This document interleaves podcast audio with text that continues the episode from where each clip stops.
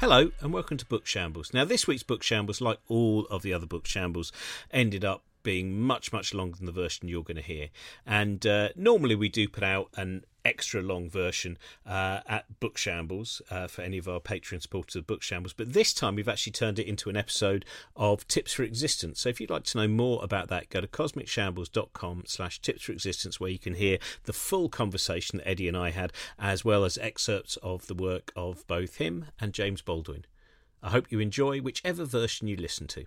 And if you'd like to support us on Patreon, you can do that at patreon.com slash bookshambles. Also to remind you that tickets are on sale now for Nine Lessons and Carols for Curious People, which returns to the stage, an actual stage this December. We're back at King's Place for five shows. Robin is hosting every night.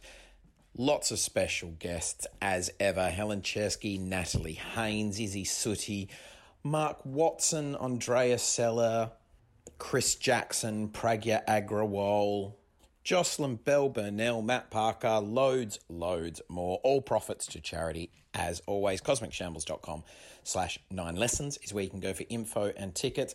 And just one last little thing uh, before we start this week's episode. Uh, no Josie on this week's episode. She was unfortunately traveling at the time we had to record this, so it's Robin solo this week. Now, here is Robin and Eddie. I wanted to go back to that point in 2016. You, this book, as you said, comes out of, of despair and despair mm. of the election of Trump. And I remember that night, you know, of being in contact with friends of mine across the US.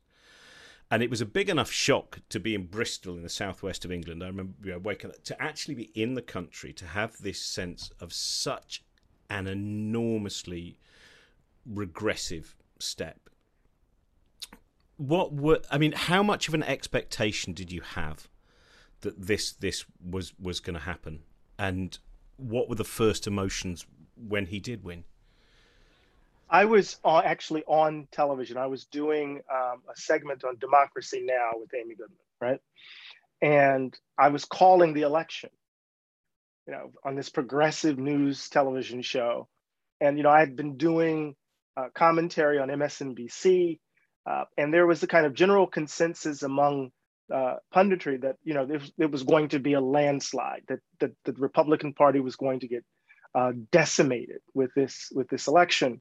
And I remember as we were sitting around the table, and um, the numbers were coming in, and all of a sudden there was this kind of excuse my language, um, uh, muffled fuck that just happened right? And then it just sunk it just settled in. And i was i was on television at the time. And after the the f-bomb the only thing i could say to myself in my head is "I'd be damned they've done it again. Um, and that was really the, the the the mantra they've done it again. And i should have known better they've done it again. Um, and so it was this kind of um, despair, disillusionment, a sense of responsibility given my own critique of of, of Clinton and, and others, um, and then trying to figure out how can I give, and this is personal to me, how can I offer my son resources to navigate what's coming? Because this is about to get really ugly. So there were these levels. So on the one hand, I'm at a, I'm, I'm a kind of pundit and I'm commentating on uh, on on on the election on election night. The other, I'm a black man in the United States trying to make sense of my own political choices in the moment, and then I'm a parent, right, worrying about uh, what my uh, uh college-age son uh, will now have to face and it was all happening at once. So after I left uh, the studio in New York, I just remember pouring a stiff ass Jameson, right, and just drinking a lot.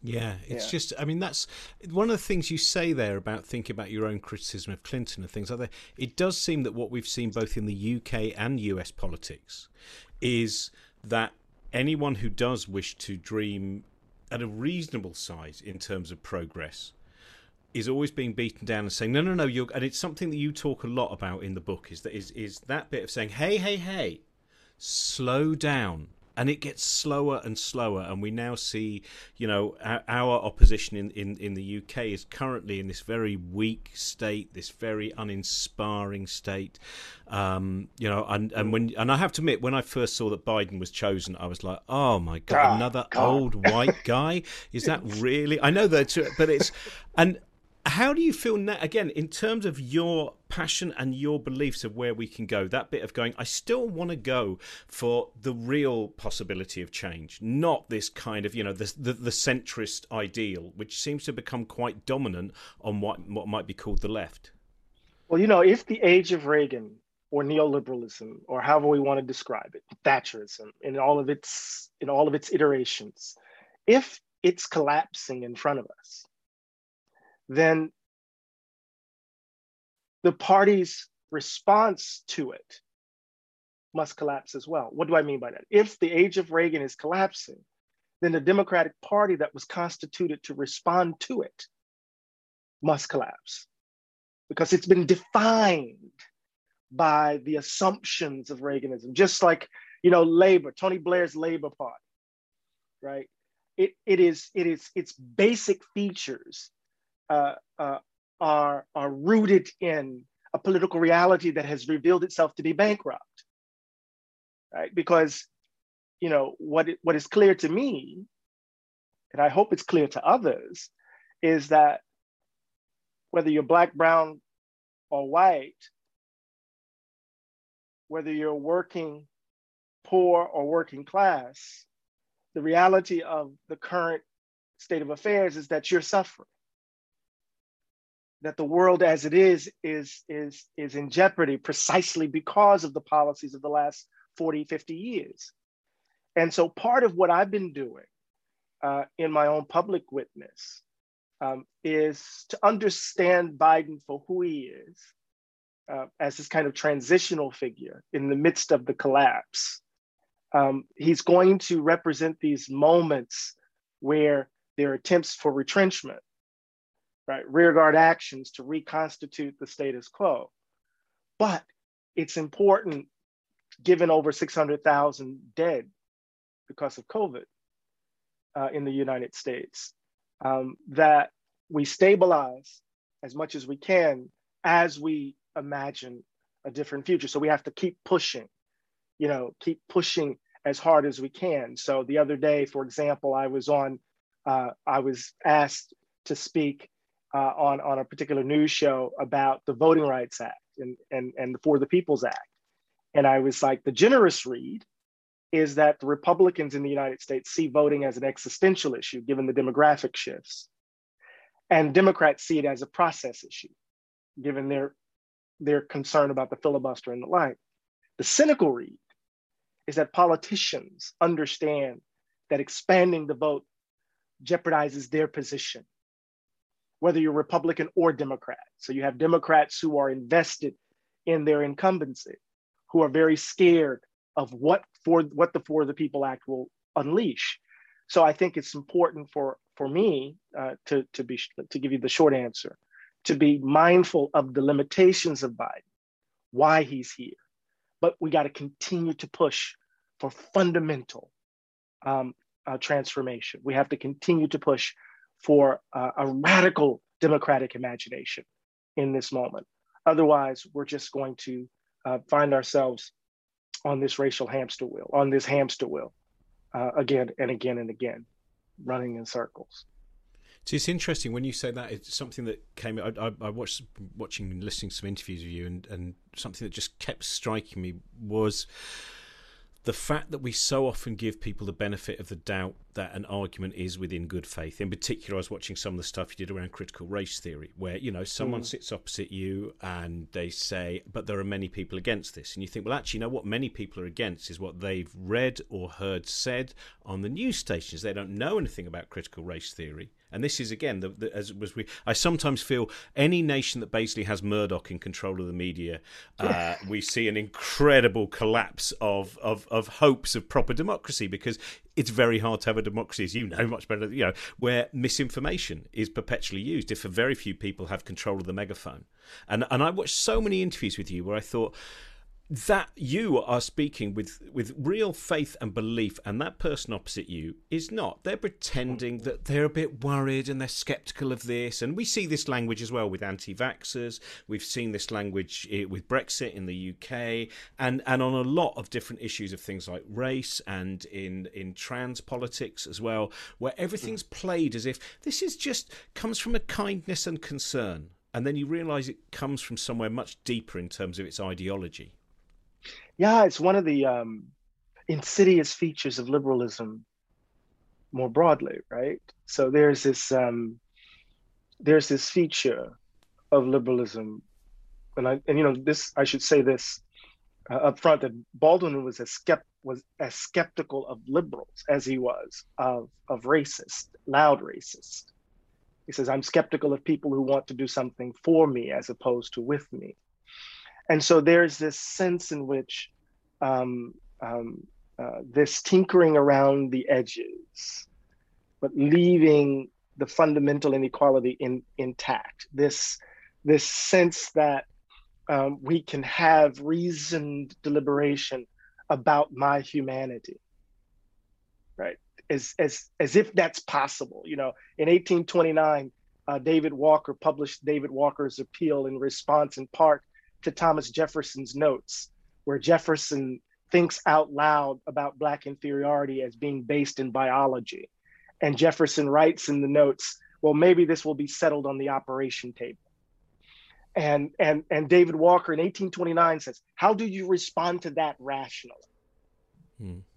How do you respond to that when you're treating us like dogs, right? So there are these moments in the public debate where folks are trying to um, uh, question in so many ways, right? Our basic humanity, whether you're Black, whether you're uh, uh, uh, uh, undocumented, or whether you're trans, and they want to question your basic humanity, and they want to do so in a way that that demands that you respond reasonably, as opposed to "fuck you," you know, in in that sort of way. And so, oftentimes, it's very difficult in these sorts of spaces to then say, "You're not engaging me in good faith." So why do I, why am I expected to respond to you and, you know, uh, as if you're offering a reasonable argument when the argument is not the issue. The issue is me, right? That's what's really bothering you, me.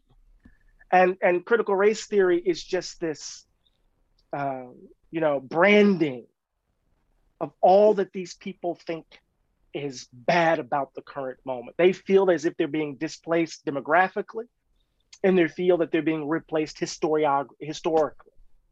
So these this is just a different front of the same argument in the United States.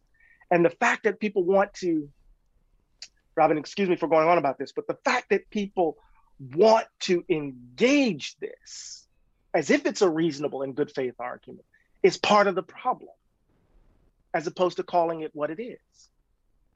If that makes sense.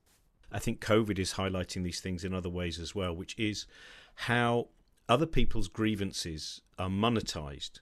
And those people who monetize from those grievances are not offering anything back apart from further incitement. And that's the bit which I, I, I suppose that's the bit that is almost it's almost more despairing than just going to me this this person is fueled by hate. The fact that they're fueled by a lust for money and power, and hate is merely the useful tool, that seems to make it the ugliness there and the cognitive dissonance required amongst so many people, which becomes so malformed, so hard to see how that can be held together. I mean, I don't understand. I mean, that's what I would love to, you know, when thinking about those things and thinking about that despair and that point after that election result when you turn to James Baldwin, you know where were you going first? What what were the uh, what what were the the words, the essays? What were the things you went? This is this will help propel me. This will help move me from a fear of stagnation. I was I had been teaching No Name in the Street for about twenty years, and Baldwin published No Name in the Street in 1972, and it's the first book after King's assassination. And Baldwin had collapsed after that murder tried to commit suicide in 69, found himself in Istanbul, kind of that nexus between East and West, um, really thinking about how to pick up the pieces, not only of himself, of his own life, but in response to a movement that was collapsing right in front of him, right? And so I had been trying to figure out the riddle that was No Name in the Street because I taught No Name and Fire Next Time together all, for all of these years. And it just dawned on me this at the level of form and substance, this was Baldwin's answer, right? That this, this, this, um, these after times as I used to, to, to, from, from Walt Whitman, how do we respond in the midst of the collapse? How did he respond as he saw Reagan on the horizon? How did he respond as he saw the hard hat rebellion? You know, uh, the, the the the riots against bo- uh, busing in Boston. Yeah, he literally saw in real time the country turn its back on the promise of the of, of, of the civil rights and Black Power era. Um, and for I should be clear that for many of the proponents of Black Power, Ronald Reagan was as notorious as George Wallace. You know, so George Wallace was the villain for the civil rights era, but Ronald Reagan was the one who put Angela Davis on, on the list, was the one who who attacked the Black Panthers and the like. Ronald Reagan represented all that was wrong, and the country elected him. Right. And and and and so Baldwin in 72 sees this on the horizon he sees the carceral state on the horizon because he knows what the Safe Streets Act of 1968, passed by Lyndon Baines Johnson, what that's going to do. He understands what that piece of legislation is going to unleash. Um, in some ways, No Name in the Street is perhaps the first book in carceral studies in the United States. And so, what I decided to do, because um, I had fallen to pieces, was to to return to what Jimmy called the rubble of his work, the ruins, and to figure out how he picked up the pieces and what resources might I have, right, uh, to do the same. And let me say this too, really quickly. Um, this was happening at the same time that activists in Ferguson were showing up dead. All of those young people who put their lives on the line uh, in the streets, they were showing up in their cars, uh, uh cars burned up, some hanging from trees. Um, police were calling these suicides, but no one knows. No one's really convinced. And I was just trying, okay, I got to write something for these kids. I got to write something for me in a moment that it seems so dark. And so I turned to Baldwin in his dark moment. And what I got was you have to be angry and you have to bear witness. You have to tell the truth. You have to open up space for the imagination to work. Because in dark times, they try to shut it down. They try to close off our ability to see beyond the opacity of now. And so I just dove into his work, and, and it's really crazy. It's looking back on it. Then in, in the midst of that insanity, I dove in, I dived into the chaos of Baldwin's life and I barely survived it. You know, I barely survived it.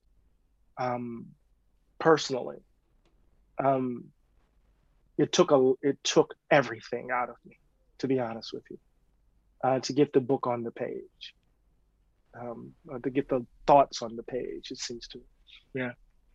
It's it's interesting. One of the stories that really stuck with me is because we're so used to seeing James Baldwin with his his incredible eloquence, and passion. And then just that one story of the time that he threw a glass at a waitress in Princeton, because and and that because I think sometimes it, perhaps we can easily just turn him into this the, the, the, this wonderful sophisticated figure and and almost and even though there is in, almost he writes anger mm. so beautifully as well that sometimes you almost forget about the anger that is actually there and what it really is about.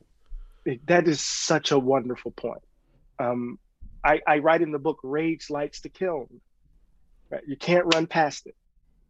And Baldwin says, you know, uh, in what the price of the ticket, that he had to leave the U.S. because in 1948, he had to leave because if he didn't leave, he was either going to kill somebody or someone was going to kill him and this is part of the ongoing reflection on on his father's life or his stepfather but i don't call him his step his father right the ongoing reflection on what his father stepfather's life modeled right? In the early baldwin he's very condemnatory right? He his father believed what the world said about him. He would he succumbed to self-hatred and the like right?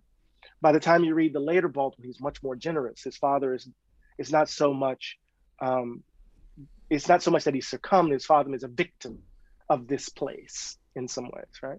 And Baldwin felt that the rage um, that consumed his stepfather, that drove his stepfather mad, along with the tuberculosis, was also driving him mad. And so he wanted to find, you know, as that moment, as he said in the Buckley debate, you know, the daily cuts, right? The daily cuts that remind you that you're less than, that you're less valued right? The, the daily humiliation, the generalized sense of disregard. No one event causes a riot. It's accumulated dishonor.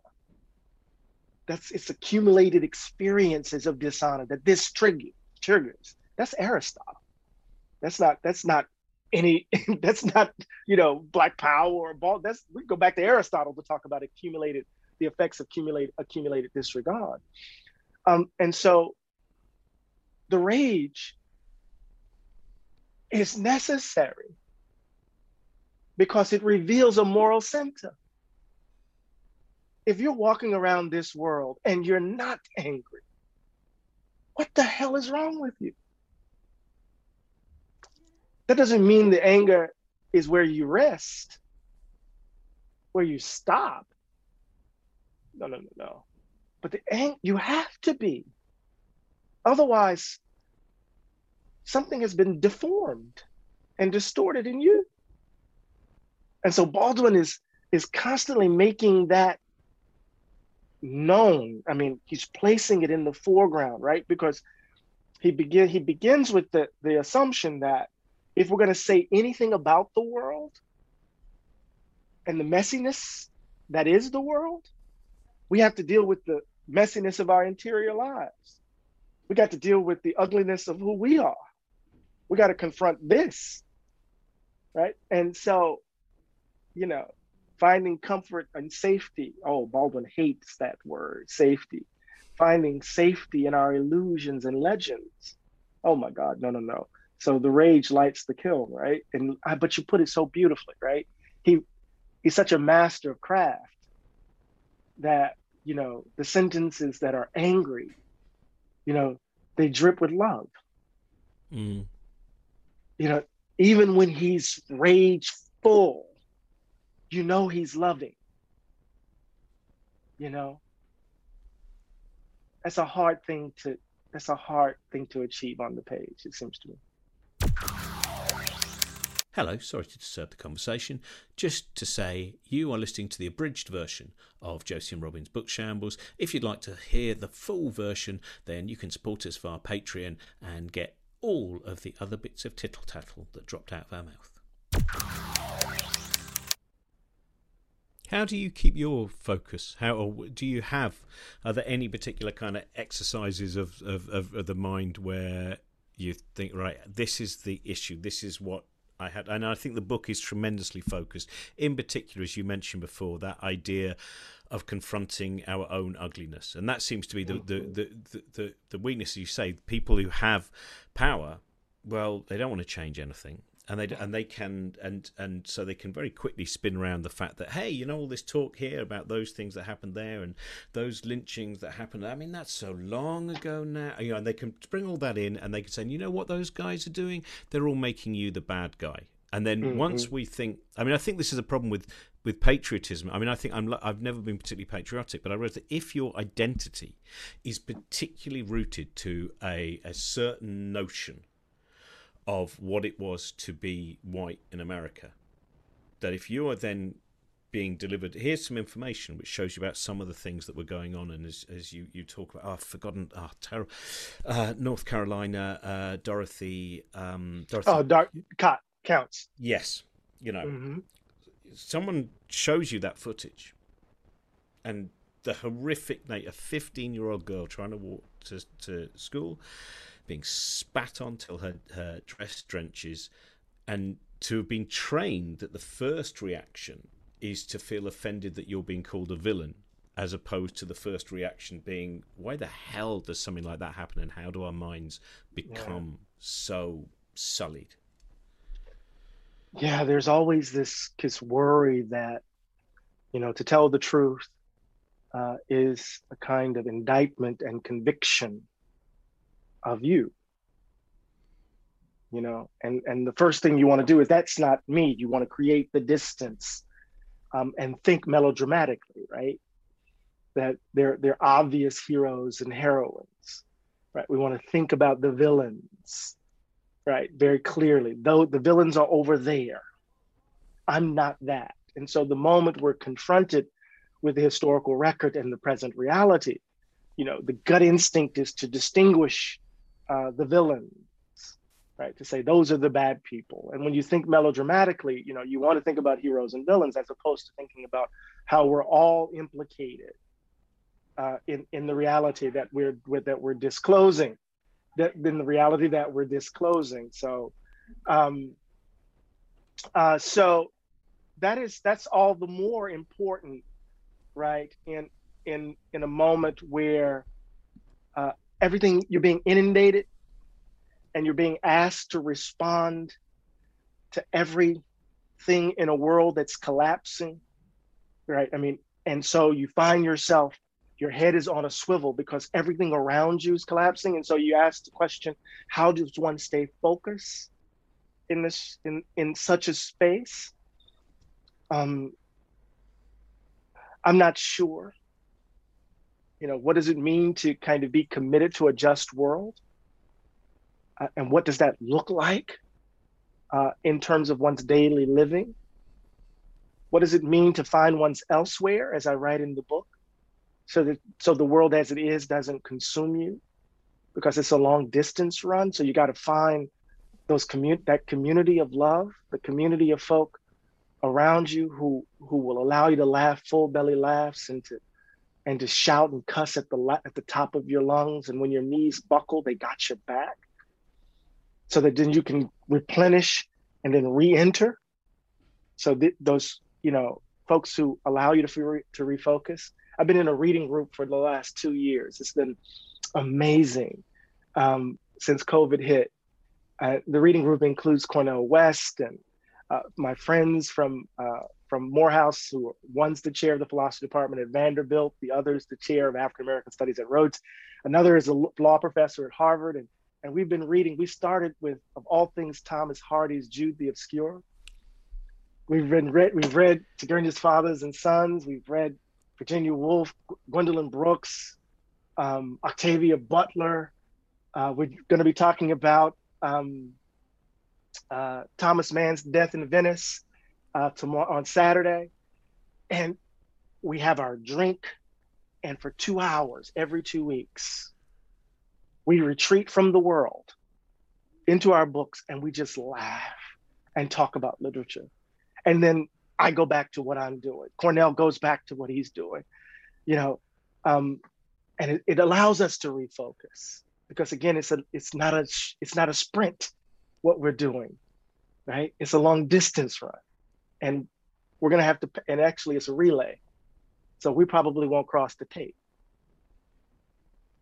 I'm, I'm impressed by the fact that during a pandemic where people you know existential anxiety, sometimes moroseness and melancholy, to start with Thomas Hardy's Jude the Obscure, which is, you know, it's not a gig, it's it's a masterpiece, but it's it's it's not the book that's got the giggles in it, you know. No, man, we read Chekhov's The Student, uh, and you know, it's one of the one of the most. It is, to my mind, the most extraordinary short story ever written, and you know, you just kind of just come out of it blinking, you know, repeatedly, or to confront Bazarov, right, in Fathers and Sons, and you know, you have this modern character who's com- who's committed to what science offers, but then love tears his behind up in the end, right? And so, you know, but this is part of what it means to deal with the quality of being human, right? Not in a time of cholera, but in a time of a pandemic, you know to echo, you know, to echo Gabriel Garcia Marquez, right? Ours is a time of of of intense darkness. And so we have to figure out how to generate some light in the midst of it, you know. And that will focus you, it seems to me, to go back to the question. Uh, it's interesting when you bring up stories. I think is such a because that to me again seems to it's, it's something that I've I've only learned. There's a great collection called uh, Others, uh, which is um, edited by a guy called Charles Fernyhough, who's who's up in um, uh, at Durham University, and it's just lots of people with very different kind of experiences because of culture, race, religion, disability, and each one is and, and the power of the story that they tell. Sometimes they, they write a fictional story, and sometimes it's the story of their own life.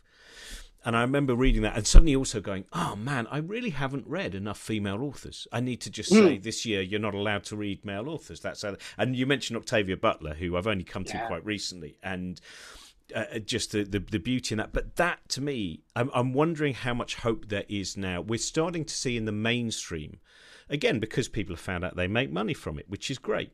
So suddenly you do have mainstream Marvel movies where you have, or mainstream Star Wars movies where, in terms of cultural backgrounds, in terms of sex, race, and gender, you have anyone can be the hero.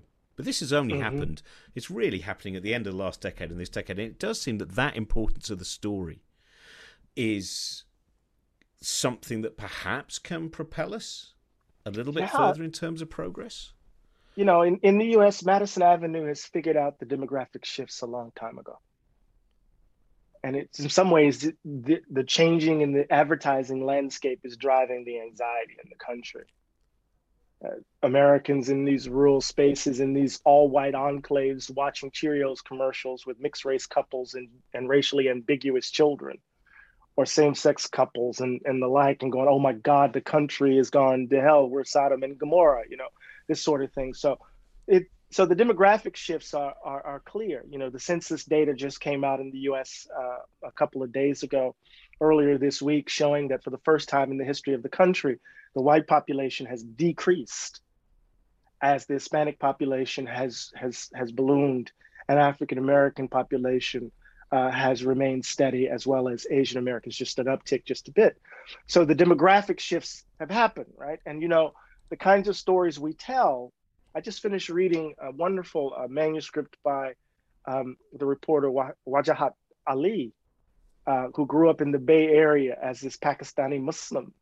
And it's an American story, right? But it's an American story without without the, the safety of the legends, you know? But at the same time, I think stories offer us, and you know, this is a book lovers podcast, right? So the stories stories themselves offer us a way of seeing ourselves and seeing the world in much more expansive terms. You know, Ralph Waldo Emerson says that God speaks to us through our imaginations, right? And you know, whenever I tell my students that, I said, "Well, if that's true, then what is the devil doing?" Right? You know. And so, in the midst of this, I finished Milkman. Um, I don't know if you've read Milkman by no, Anna Burns. No. I, it's right within my reach. She won the Booker. Um, and it's this Irish novel, right? And and what's so fascinating about Milkman is that every sentence carries the burden of gossip and paranoia. So it's it's hard, it's hard reading, but it makes freaking sense, right? Or I read um Shuggie Bain by oh, Douglas. So Stuart. great, yeah, yeah, yeah. It And For I was, first my- novel, how how annoying is that? How dare you write a and what's so amazing, right?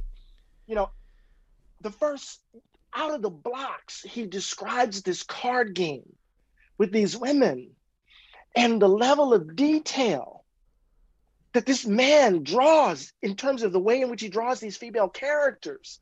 And you go, oh, sh- okay, I'm into something. And then the rape scene, and then boom, boom, boom. It's just, oh, and so what, what, what the stories do not only stories of our pain and our dysfunction and our sorrow and our loss, but stories of our joys, however momentary, stories of our differences and what emerges in the midst of the differences, right?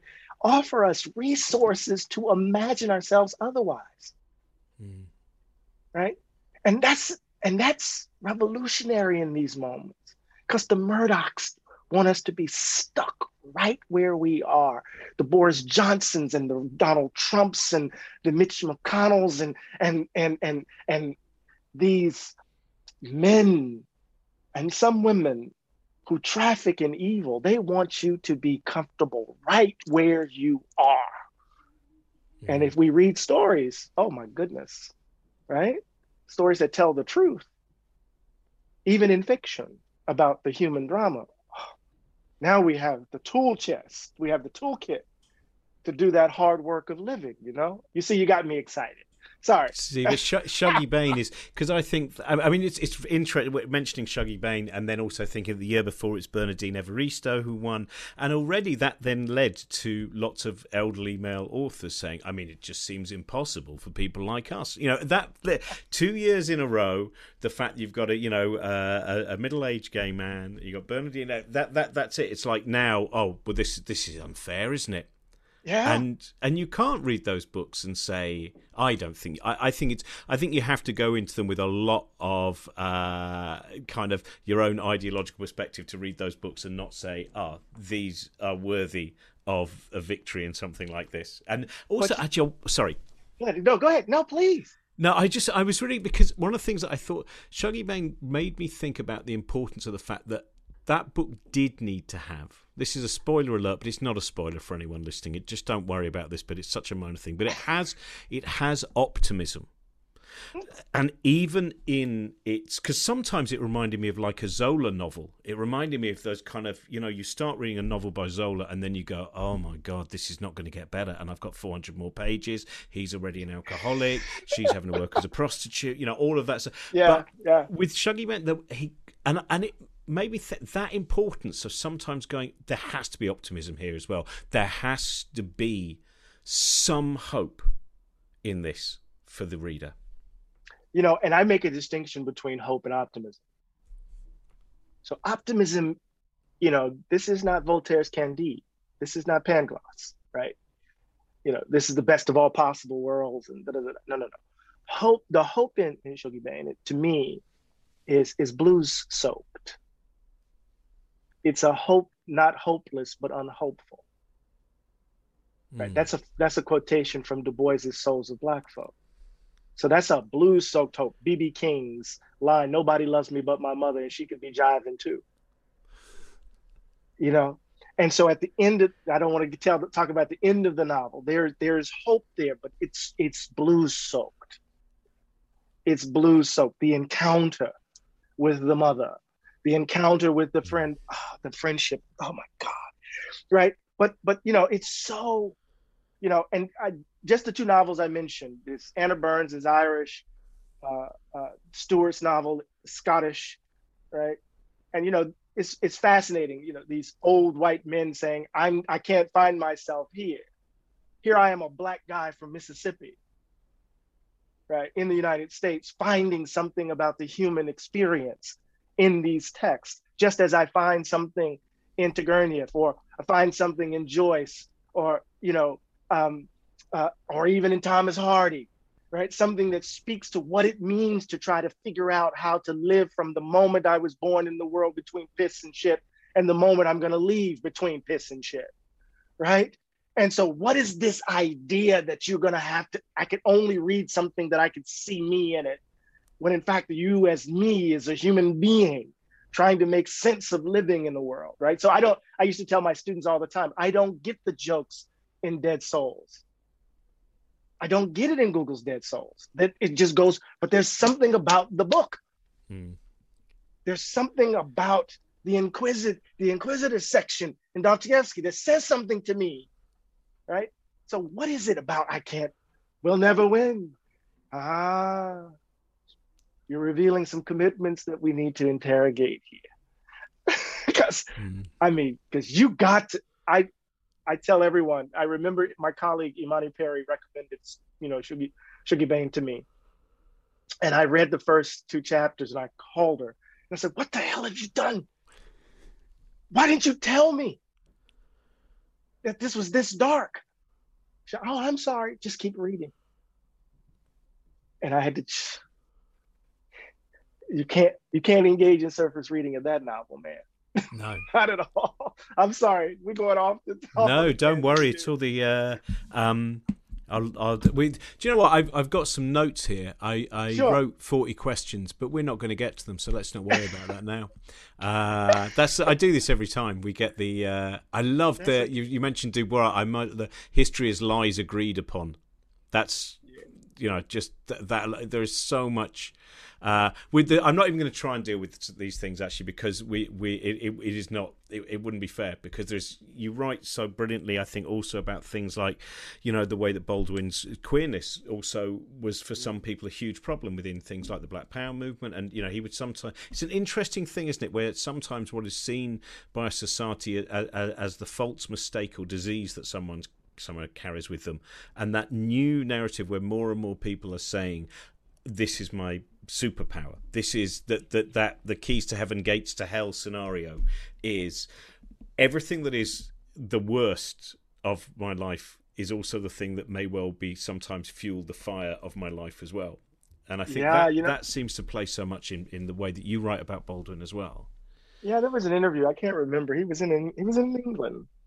Was an interview with uh, a, a theater critic, I think, and she said, you know, you were born black, poor, and gay you must have had a, you know, you know, basically in effect, you must have thought you had was born into a horrible life. And he said, "No, I hit the jackpot."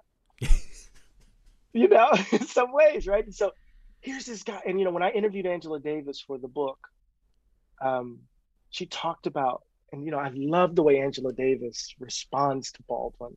She turns into this little girl, right? She just starts smiling and giggling and it's just really beautiful to see. And she said to me, in so many ways, he was out there all by himself. So imagine the second novel in the 1950s is Giovanni's Room. I mean, just imagine what it took. So they wouldn't publish it in the US. He has to get it published in London, right? And he says, You couldn't hold it over my head. I told you. so this over and over again, I just witnessed in his life acts of enormous courage, um, a willingness to deep sea dive in his own contradictions. Um, that um, is rare. And damn it, it could drive you all close to madness if you pay too much attention to it right? Because uh, you know, one of the things I know, and I know we have to go, but one of the things that Baldwin kept asking of me as I was writing the book, and I so appreciate you, you guys, you know, recognizing, acknowledging it for this conversation. So just thank you. But one of the things that Baldwin Baldwin made me question the scaffolding of my own life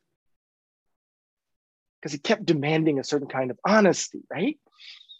And I've said this in many interviews, and I was just like, you know, you could tell he was,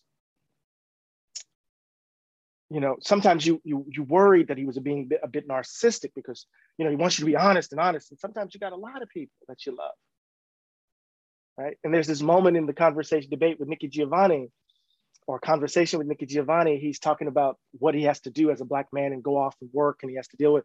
And then Nikki Giovanni says, "When you come home, lie to me."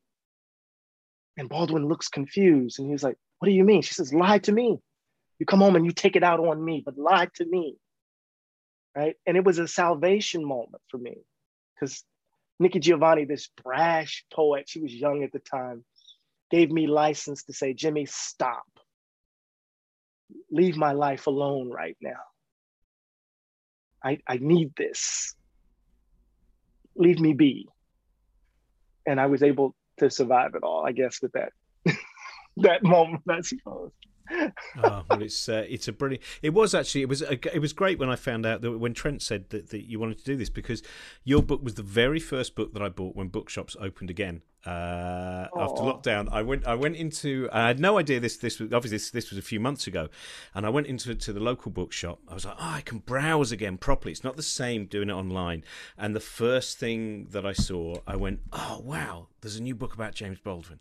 I'm going to have to read this. And so uh, I'm glad that the first book out of lockdown also that we've had a chance to. Thank you. Thank you so much for. Uh... Trent, thank you guys. I, I no, thank blast. you very much. Take care. Bye bye. Thank you very much for listening. Eddie's book, Begin Again James Baldwin's America and its Urgent Lessons for Our Own, is out now. So make sure you go to your favourite independent bookshop or wherever else you get books to grab yourself a copy. It is a brilliant book. Remember, an extended version of this interview, along with lots of clips and everything else, is available on the Tips for Existence podcast on our Patreon. That's patreon.com slash bookshambles. Hope you enjoy that. We will be back next week with a new episode. Remember to subscribe and like and rate five stars and all that on Apple Podcasts and Spotify and wherever you listen to Book Shambles. And also check out all of our other podcasts on the Cosmic Shambles Network, like Science Shambles and An Uncanny Hour and Brain Yapping and Wife on Earth and all of those. Until then, take care, have a great week, and bye for now. This podcast is part of the Cosmic Shambles Network. Josie Robbins Book Shambles was produced by Trent Burton of Trunkman Productions.